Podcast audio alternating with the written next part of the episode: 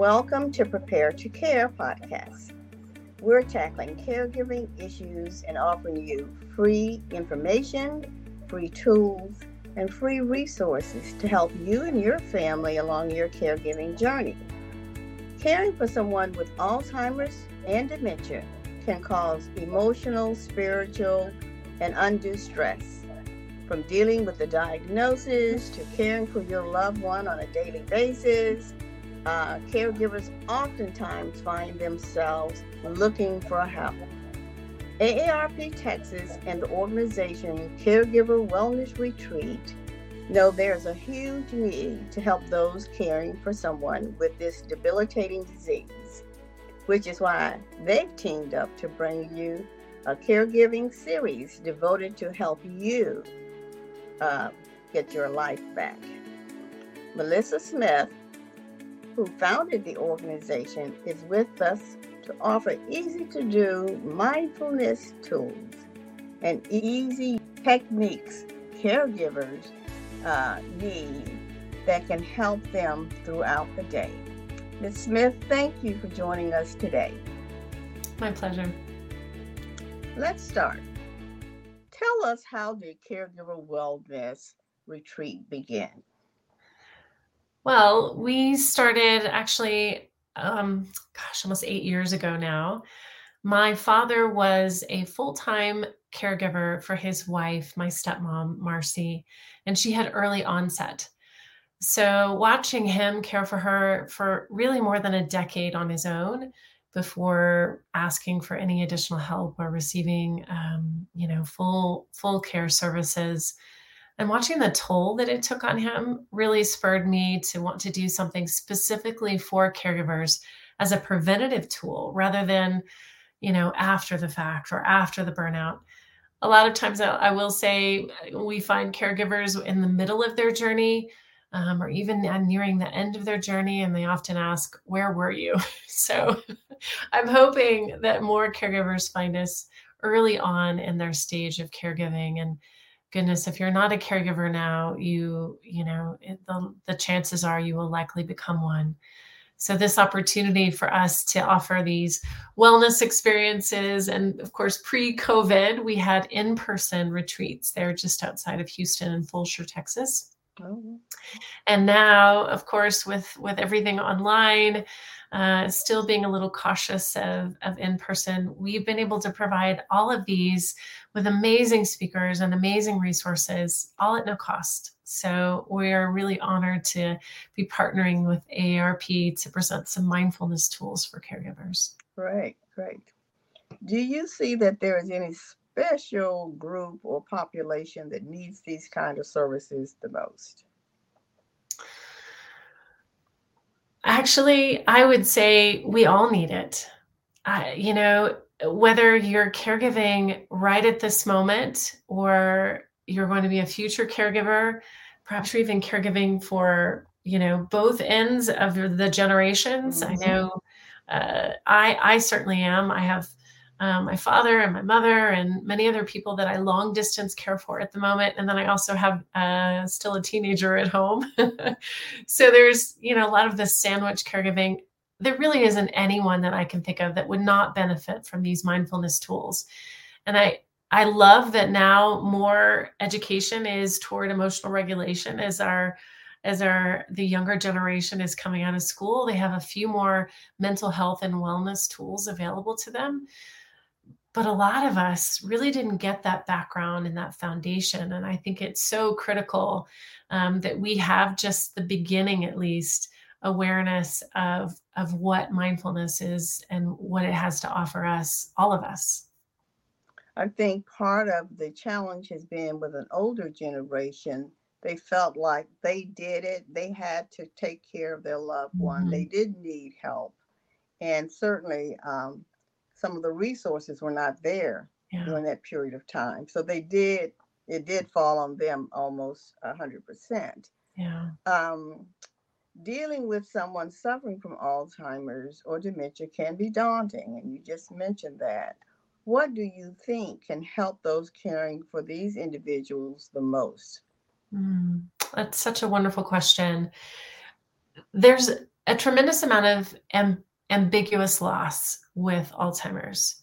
So it is this kind of daily change and progression of the disease that you see in your in, in your loved one or the individual that you're caring for whether you're a paid caregiver or whether you oversee caregiving that someone else is doing there's so many different ways to to experience caregiving and one isn't lesser than another and i think it is so important for us to to to take a, a pause to really understand the stressors and the demands that that are, that caregivers of Alzheimer's and other dementia are facing. Because it's different from caregiving for let's say for example someone who is experiencing cancer or experiencing a different kind of disease where the brain isn't regressing. And so with that regression there is a whole new set of tools and a whole new set of opportunities for us to learn how to communicate with someone who has dementia. And and most importantly there is this element of even if they're not able to communicate back an element of honoring and respect um, that is often really challenging uh, to continue day after day after day when you're losing um, mm-hmm. parts parts of their memory or parts of their experience. Mm-hmm. Um, so it's it is it is one of the most challenging things I think I have encountered in my life. Mm-hmm. So, are there some other tools and techniques that caregivers can utilize to help, you know, ease the stress of their daily duties and caregiving responsibilities? Absolutely. I would love to actually, if we can take a, just a moment to take a breath together. a little experiential right okay. now. Uh, okay. Yeah. Okay. Let's do that. So you can get a little flavor of some of the things that we've been experiencing. So we've already done two mindfulness sessions in this series, and you can you can access the recordings when you when you actually sign up for future sessions. Um, and you'll be notified of those recordings. You can go back. It's, it's not like you've missed anything. Uh, mm-hmm. Uh, you can still participate but to give you kind of a little sampling, let's just do a really short um, example now. So, however you are listening to this right now is perfect. If you are driving, do not close your eyes. if you are in front of an electronic, um, then you can just simply take your eyes either slightly off of your computer or your phone, or you can close your eyes. So, either way that you feel comfortable in this moment. And noticing when you close your eyes, you take out one of the senses right away, right? So, our eyes are actually the sense organ that helps us develop and cultivate a sense of safety. So, at any time, if your environment is busy, you can open the eyes again and just take a low gaze. But by closing the eyes, it's a signal to the body and the brain that you want to pay attention to what's inside for a moment. And as you do that, you might even notice externally what's happening. So maybe you can start to even notice the temperature of the room. You might notice what you're touching. So whether it's your clothing or your hands are touching one another or the chair of your, um, the arm of your chair, you might just notice that.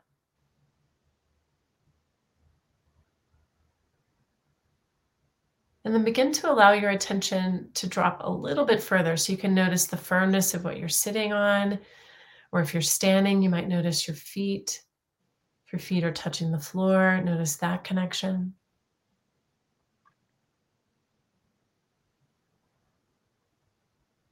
And then a little further here, just allow yourself to just notice your breath. You don't need to change anything at all, just notice it.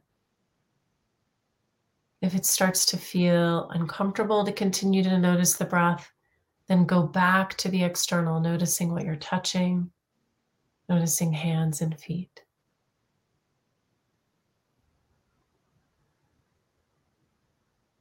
And then notice what changes. Does your breath slow down? Do your shoulders drop? Does your face soften? And one more breath. And when you're ready, you can bring your gaze back and open your eyes. Charlene, how do you feel? Relaxed. Relaxed. okay. Good. You know, I guess we stay so busy all the time, just doing stuff, mm-hmm. you know. Yeah. And so when you do have an opportunity to just kind of like put a pause or hold, mm-hmm. you know, it really does make a difference. It really does. I mean, that was under two minutes. Mm-hmm. And within those two minutes, your change was to feel a sense of relaxation. So, yeah. physiologically, mm-hmm. just by stopping, right? Stopping, right. Yeah. right? You were able to notice a subtle change in your body. Mm-hmm. And what you actually did was you slowed your heart rate. You were able to redirect blood flow in your body to your visceral organs rather than your hands and feet because you don't need to prepare for conversation or action, right? Uh, when you're paying attention to just your body's inner workings, mm-hmm. it can actually work a little bit better. So there's so many benefits to just hitting that pause button, even if it's just for a couple of breaths. Well, that is really something because we, we live in a society where we think we always have to be doing something, you know, even at home. You know, you just can't sit in a chair and relax. You feel like you have to do something. So I, I appreciate that exercise. Um, so we mentioned um, that you are leading a series of events with us. Mm-hmm. So tell us about the series. Yeah, so we we we were able to do two so far. We did uh, we've done two in February. One on mindful caregiving, just a basic introduction mm-hmm. on mindfulness. And one of the things that we covered was a really simple definition of mindfulness, which is that moment in which we become aware of something. We hit that pause button. After we hit the pause, there's a space so that we have the opportunity to either act or react. When we react, it means we're usually doing something in judgment. We're either mm-hmm. future thinking or we're thinking in the past. But if we act, then that's a present moment. That's an opportunity for us to really make a discerning choice. And that's really what a pause does for us. So we covered a little bit of that, and the recording is available. And then this week, we actually covered uh, mindfulness in terms of grief.